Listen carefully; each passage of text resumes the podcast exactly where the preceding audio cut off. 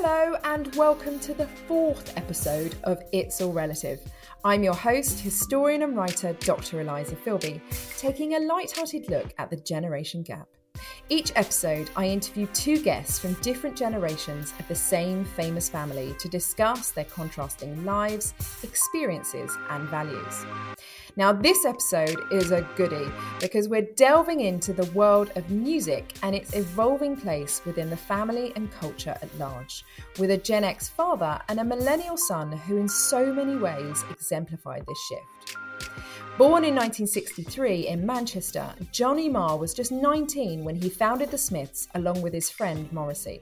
Between 1982 and 87, the Smiths were not only one of the leading guitar bands in the world, but one that set the tone, fashion and mood of Thatcher's Britain.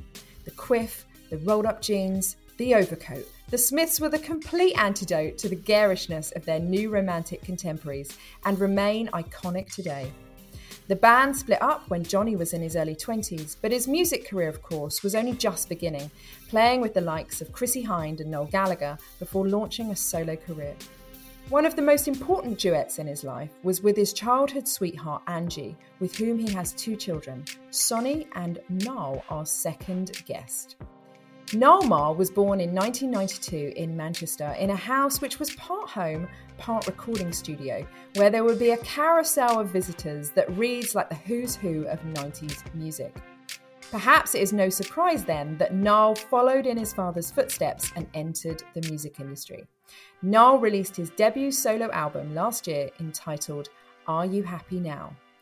Johnny, Nile, welcome to It's All Relative. Hi, Eliza. Thanks for inviting me.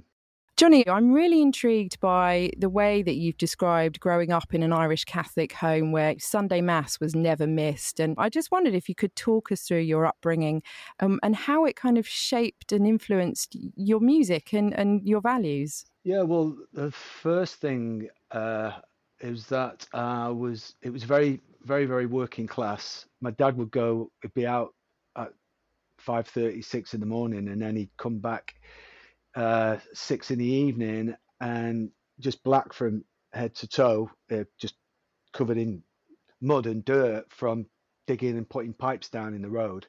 And he did that for years. He was like 19 when I was born, you know, and he only retired in his 70s. And then my mother, she had until my little brother came along, she had a series of jobs. She was always working. She worked in a couple of bars, and she worked as a cleaner. And so it was kind of, you know, seriously working class. So I think that definitely shaped my values, because came the time when I was eventually leaving secondary school and going out in the world, I was part of Thatcher's Britain was kicking in then. So I was part of the first 1 million unemployed school leavers. But the messages that I got from my parents were, well, people who signed on the dole have got benefit. Don't be thinking you're going to do that. You know, there was no question of like loafing about. That was just for students, like work. But the other side of that, though, is that my parents were and still are music mad, complete music obsessives. In their case, it was rock and roll music. You know, they moved over to Manchester in the early 60s. My mother came from a family of 14, and all of them moved over. Vibrant people who just come out of the fields in this big city in Manchester, which they loved. And it was all about music, all about records, playing the accordion, playing harmonica. One of my uncles played guitar. So I grew up around these very energetic and passionate young Irish people who were making their way in the world. The musical obsessive thing, I saw it, and you know, saw adults playing the same 45, the same song 15 times in a row, you know, which my mother does now. She's discovered YouTube. So I learned all that in 67, 68 as a youngster, and obsessed about records. Most of my mates, in fact, people who are older than me, tell the tale of they got into making music when they saw the Pistols at the Free Trade Hall at 17, 18. Well, I personally got into making music as a little boy, 5 or 6, when my dad was like, Johnny will play the harmonica. No, I mean, you're a child of the 90s. I can call you a Blair babe because, you know, you gross came of age in the 90s and noughties. And your home life sounds very different. How would you describe your upbringing? You don't really know any different when you're a kid. You know, I always sort of knew that we were different to like the other kids I hung out with and went to school with. You know, because it felt like, oh, we had parents that were up late at night and it was in a house where there was like lots of adults in. And say my bedroom was above where everyone would kind of be in late at night playing songs really, really loud. So it would always be like, well, you're not going to sleep anyway because there's just like a load of grown-ups like playing tunes underneath it. It was like normal family routine, but then the topic of music would always be the thing that is talked about or being engaged with. I just didn't realize that other people say like didn't have other adults that lived with them that weren't related, and they were there to make music or just like hang out and be around music. But as a kid, you just had like a load of really interesting people. Sounds like a musical commune. That sounds awesome. Johnny, you once said that you felt that you grew up too quickly. And the kind of things you were doing in your early teens, all those misdemeanors in Manchester, you felt it was also a worthwhile apprenticeship. I mean, are you glad you were young when you were, you know, and the freedom that was afforded to you as a kid in the early 80s compared to now? Yeah, for a number of reasons. I think a big part of the Irish experience that I try to really pass on with my own children was this independence. When I was writing my autobiography, I had to really double check that the first gig I ever went to, which was a punk gig, Slaughter and the Dogs in Manchester, when I saw the ticket and the date and then went back, I realised I was 12. And I went to that show on my own and I walked back on my own. That band were particularly known for these violent gigs.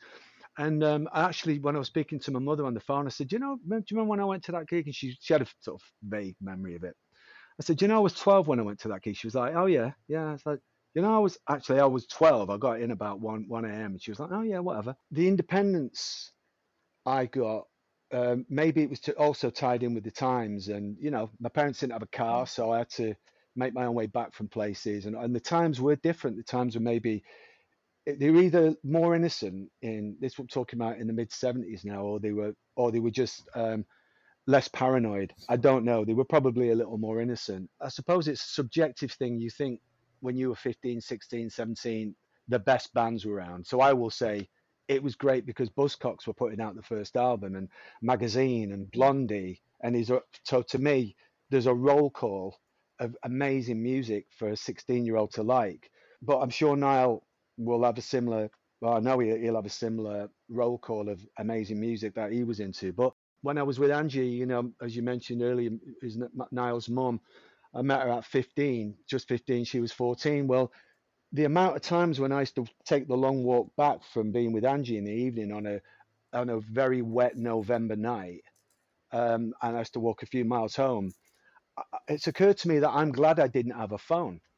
I'm glad I wasn't texting. I'm glad I wasn't talking on the phone. It might have been less safe, but that's when I did so much of my daydreaming and my scheming and my aspirations. I used to do this long walk on my own after dropping Angie off, and I'd come up with chord sequences and riffs, and it might have been less safe, but that's when I did so much of my daydreaming. I'd come up with chord sequences and riffs, and I couldn't wait to get home and play them on the guitar. So there was many advantages to growing up in the 70s, I think. No, I'm going to put this question to you then. Was Johnny a strict dad? And secondly, are you glad you were born the time you were? Yeah. Well, one of the earliest gigs I remember going to in town was, I must have been 12, 13. And it was a band that both of us really liked. And they were over from New York. And it was to get into Night and Day. And it was like, oh, okay, well, obviously it's a bar, it's an 18+ gig. And so try and go and walk in. And then they were like, obviously not, why are we letting this kid in? And then it was just like, oh, well, that's fine. I know where the back entrance is because we've hung out here a bunch of times. So I'll just walk in the back. But like, Strict. I don't know, like strict about some stuff. Like if I was sitting downstairs, like watching TV or something, or like trying to play a video game, I'd get it like in my ear and be like, why are you not doing like schoolwork or like things you're supposed to be doing. But if I was like in my bedroom trying to write a song, I'd never get like told to do your schoolwork. So I kind of used that as an excuse to avoid doing like all the things I thought were really boring. Because I was like, oh, my parents aren't going to, like, they're not going to tell me to stop. So I'll just do that as a way of procrastinating or wasting time. I wondered why he wrote so many songs. Very cunning. Yeah. It's really prolific. It was genuinely that. But I think, you know, I don't know, like, I think it's easy to romanticize, like, the period that you're born in. I feel quite lucky because obviously I grew up with the internet and the, like, tank of a Nokia phone, you know, so, but... And then we had then we had iPods. And so like, I'm glad I had access to that, but it was still like my sort of heyday online was MySpace. MySpace boy, huh? Yeah. And I still have people that come to my gigs that knew me from MySpace when I used to put music up there, you know, and I have relationships that I've maintained from people I met on MySpace. And I think growing up in a slightly more innocent way, you know, innocent in relation to like social media and its consequences was quite nice. But then I see kids, how they can navigate society that is conducted mostly online and still be kind of well-adjusted and interesting and funny, creative people. I'm like, I'm always like, that's pretty amazing. So I think it's just, you just got to watch you're not romanticizing everything. It's a really good point because, I mean, Johnny, the Smiths are often seen as, are lauded as a generational defining band that really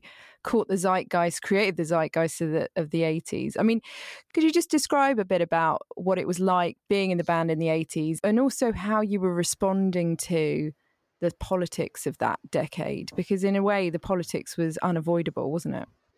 Yeah, absolutely. I left school at sort of 15 to be in a band, but I was very aware that my generation were the start of it felt like the start of something new. I mean, that was not only because punk had been such a big deal culturally and it was over. It was like, well, now what?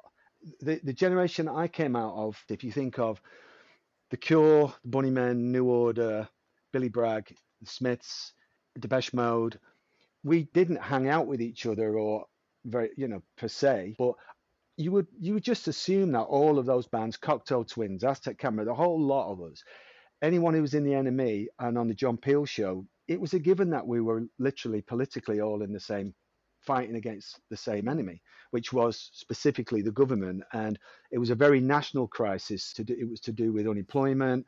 It was to do with unions being shut down. It was to do with a miners' strike, all of those sort of things.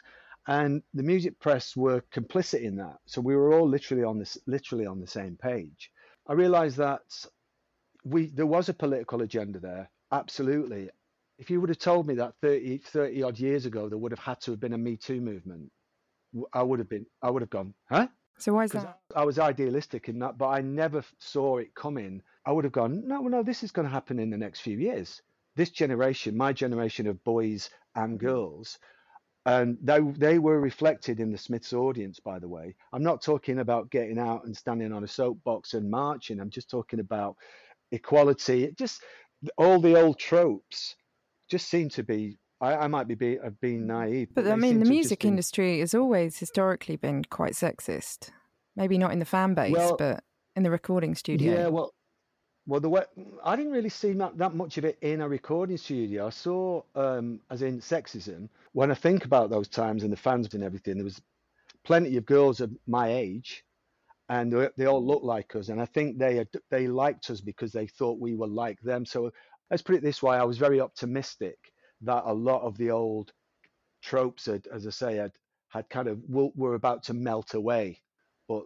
You know, but I was young. Maybe I was naive, you know. Well, I guess, you know, this the optimism of youth defines every generation. And now, would you say that music is less politicised? And if so, why these days? Because we are living in incredibly divisive times. Why is music, specifically indie guitar, their music not as politicised as it was in your dad's age? I wouldn't say it's less politicised, but I understand the angle you're coming at it. The further back you go, guitar music was the staple. The formula since the Beatles has been like bands with guitars. You now have this, hip-hop is taking all the reins. Hip-hop is like holding truth to power. Hip-hop's now becoming the cool currency for different classes, different races. Guitar music that's political still exists, but it takes less of a share. What's a political act now that technology has allowed everyone to be able to create and put out music? So the act of like making deliberately lo-fi music, where it's like, I don't have to have a drum kit. I don't have to have a drummer. I don't have to have other musicians. I can just play samples. That becomes political. I bought a laptop. I can make music now. Whereas before you had this kind of slightly gatekeepy element to specifically guitar music, because you needed amps, you needed somewhere to plug in those amps, someone to record you with microphones and things like that. And now, because you don't need it, guitar music just takes up less of a share of what everyone is consuming, but it's still there. If you're a girl band making guitar music, by doing that now, that's become political, because you're taking the share of guitar music that used to be like white dudes playing guitar, and particularly through the 90s, that like 90s hangover of like white lads playing guitar in a very average way. I love like Britpop. Just anyone who's doing it that isn't the trope, that's political. Do you think musicians have lost that edge? I don't think they've lost the edge. I think Niall's right. The problem that you're running up against is the people that are in positions of real great influence, who are raking it in, these well-established, what's his face? Take that, Gary Barlow, is it? Whose head's like so far up the royal family you can't even find him. It's like there are these people that are taking up the room and the space, whereas before a really popular band, you know, pre-internet, like let's say The Clash, you know, one of the biggest bands in England, like biggest bands in the world, super political. They just happen to be the what's played on the radio now. You know, I can't. Johnny, what do you think about Gary Barlow? I think now's gone very easy. Yeah, no, this is what I mean. It's like you could say the people at the top have got taken their foot off the gas, because there's no imperative for them to rock the boat whatsoever. I think Noel was spot on when he said we must avoid romanticising our youth and think it was the best time to be young. It's something we all do, especially when it comes to music, which is so often key to the formation of our early identity. Boomer rock and rollers have done it for decades. Gen X muses are guilty too. And millennials, as they hit their 40s, are also beginning to exhibit this first sign of old age. The music app Spotify is currently dominated with millennial subscribers. And can you guess the decade of music that is most listened to on that platform? Yeah, the 2010s, the music of millennial youth. Now, in 2017, the Washington Post formally declared the slow, secret death of the electric guitar, citing declining sales of the instrument and the fact that R&B and hip-hop had dethroned rock and roll as the most listened-to music genre in the US. I wanted to know what Johnny thought about the decline of guitar music and culture, especially as someone who had played such a pivotal role in its history. I think, Johnny, you credit the Smiths as kind of being the inventors of indie music as we know it. Do you agree with Niall that, you know, obviously hip-hop is now the mainstream dominant cultural force within music? Do you think the sort of conversations around guitar music being dead as being overhyped? And do you think that music as a cultural force is no longer political, and that's a bad or good thing? Well, for many years, so you've got to remember, this isn't an exaggeration. When I first came out with the Smiths' first album, because there'd been electro, I've been asked from the day one, is guitar music dead? Because of the Pet Shop Boys, or because of Erasure, or because of Bobby O, or because of early electro and then hip hop, and then I was like, nope, and I was right. you know, this was in 83, 84, 85, before there was a deluge of guitar music. That, and then in the 87, 88, when rave culture came out and samplers, I was always asked, is it the end of guitar music? Nope. And then in the mid 90s, same again, because of hip hop was very, very, very, very well established by mid 90s. And again, no, it wasn't, because there was this deluge. So, however, I played at Fuji Rock in Japan about 2017, and on the day I was on, there were no other guitar bands on. I think I was the only act who actually had guitars on stage. So that was the time when I went, okay, if I was asked that question now, I would have to say, for many reasons, the reasons that Niall's given, and a lot to do with technology as well, rather than it being an anti-movement against guitar, one of the things that has happened is, as is always the case, technology shapes the culture. And technology that is now, it isn't just about being able to record on a laptop. Things that make beats, things for editing beats, programs, etc., that exclude guitars are kind of sexy. You know, if you go into a music shop, sometimes I look up at the horrible blue sunburst guitars, the monstrosity that pass for modern design of guitars. I look up at them, and then I'll go over to the corner and I see the DJ section. I kind of go, I'll be honest, if I was 14, 15, I would be tempted, because of the speed at which not only is it a democratization of music, but the technology makes some of these little boxes that are out now. I mean, you can do it on your phone, as everyone knows.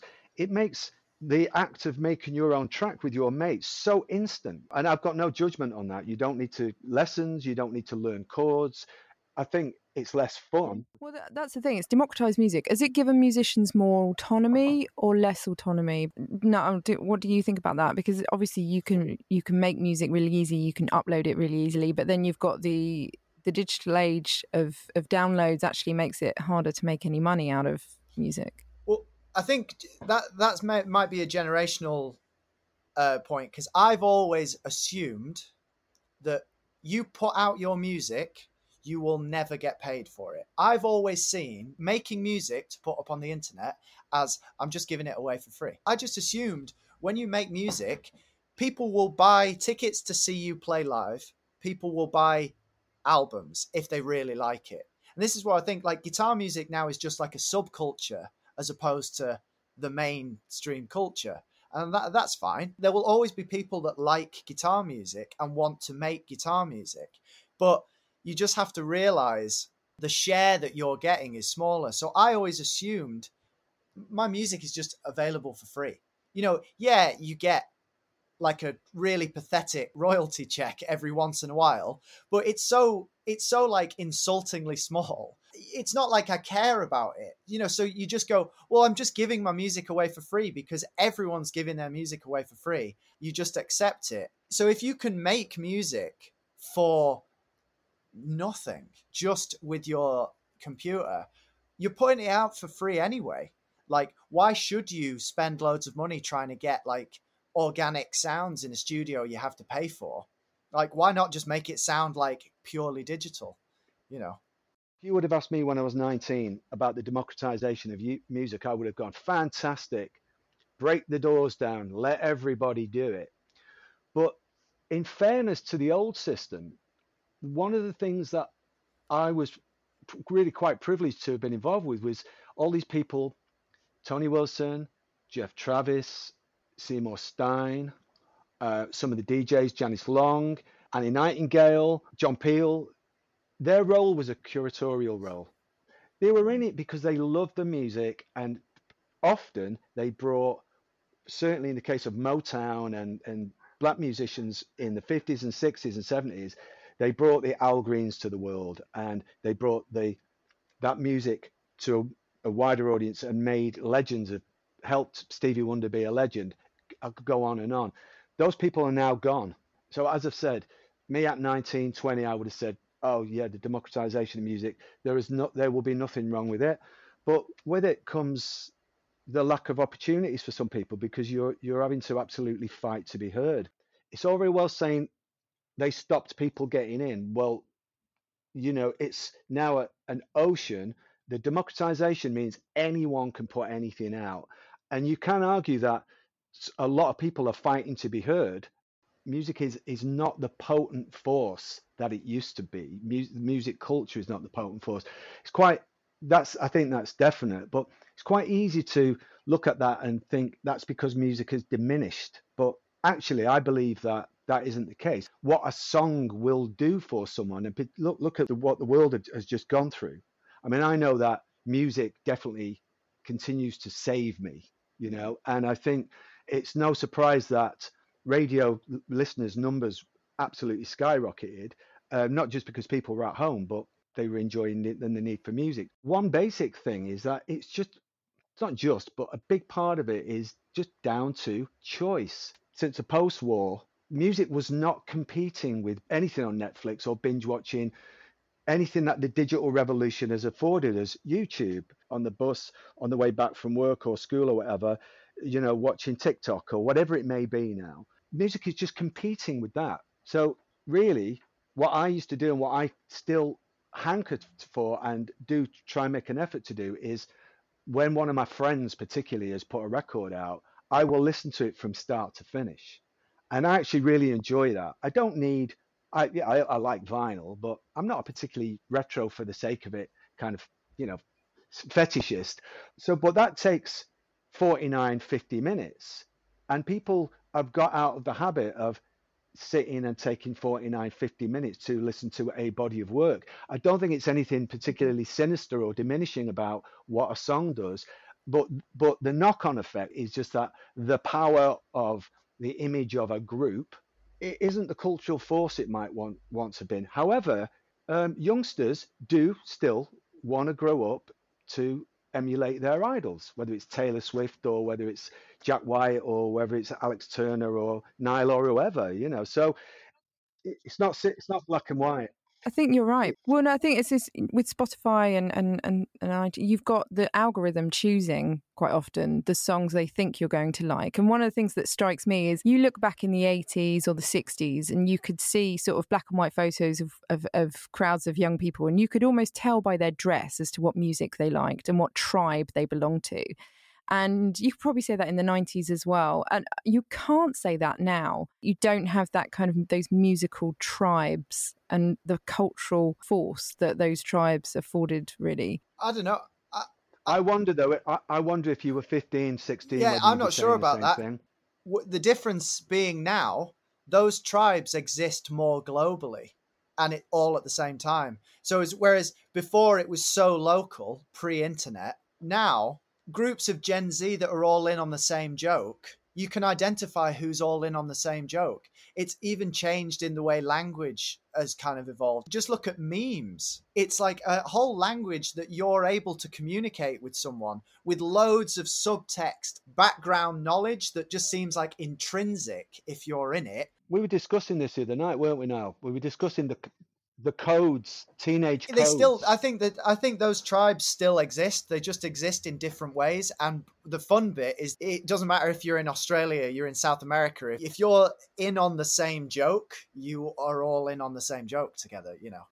I know from my audience, people who are my age, they could say the same thing. I know of a lot of my fans who their kids are really into what I do and they're into guitar music, and the parents have this dialogue with the children and assume that all over the world are a lot of musical families who share record collections. Niall turns me on to loads of stuff that, you know, that he's listening to. So in our case, we've just stayed. We were always going to be a super musical family because we're really passionate about it, regardless of the fact that we do it for a living.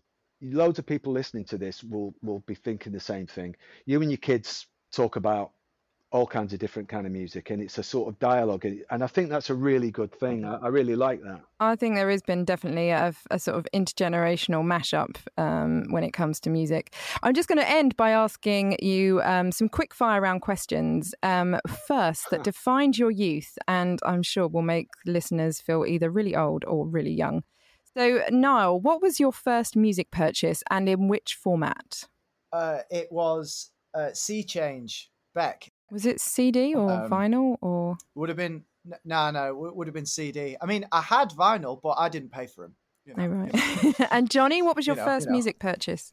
My first music purchase was a T-Rex single on 45 Jeepster, but it was in the bargain box, and I bought it because it's a very cool first record, but I just bought it because it had a picture of him on the label. He just looked great. And Noel, what was your first job and what did you get paid? I got paid minimum wage and I used to sell jeans to people at Diesel. Oh, Johnny, you worked in a clothes shop first, didn't you? Yeah, similar thing, yes. It was just literally around the corner from where Nile worked at Diesel, and his sister worked on the next block as well at Fred Perry. Johnny, what did you get paid? I got paid 20 quid a week, and I had to pay my landlady. My rent was a tenner, and my bus fare worked out about 4 quid, and I had a fine that I had to pay off that. So I was running short, but Angie had a part-time job in a hairdresser's, so we just managed to just about do it. What was your first holiday without your parents and what did you get up to, Johnny? First holiday, I hitchhiked to Nebworth to see that because I didn't really have a holiday. I hadn't got on a plane until the Smiths. I'd never been on a plane, but I wasn't really big on holidays. But I went away for the weekend. I hitchhiked Nebworth to see the New Barbarians and Led Zeppelin, I think, in 78, something like that. But I didn't come back for a few days. So that was the first time I took off without, on my own. I was about 14. No, how about you? I went on tour with Warpaint on their first UK tour. How old were you? And I was 17, I think. 17, 18. And I ended up being their crew. I was like, you guys should have someone helping, and I was just like, the gigs are cool, I'll just see you in the next town. And then by day 3 I was getting calls from Rough Trade being like, are you going to be around for the merch delivery? You ingratiated yourself and became the roadie. Brilliant. Yeah, it just became a job. He ran away with Warpaint. Final question. You are both products of the 20th century. If you could give one piece of advice to the next generation as they navigate the 21st century, what would it be? Johnny, let's start with you. I'd say the internet isn't the world. That's what I'd say. Yeah. That's a very good answer. That's what I'd say. No? I would go, not all clothes from the 90s look good. That's so true. I'm just like, I love it, but guys, they weren't all winners. Do you know what, Noel? Do you know what that makes you? Yeah, go on. Old. Fully. I fully expect, I'm starting to make noise when I get up and everything. Brilliant. Okay. Well, thank you very much, both of you, for your insights and your optimism, I think, actually, overall about the force of music and its power within families and for individuals and within society. It's been fascinating chatting to you both. Thanks a lot. Thanks for inviting us, Eliza.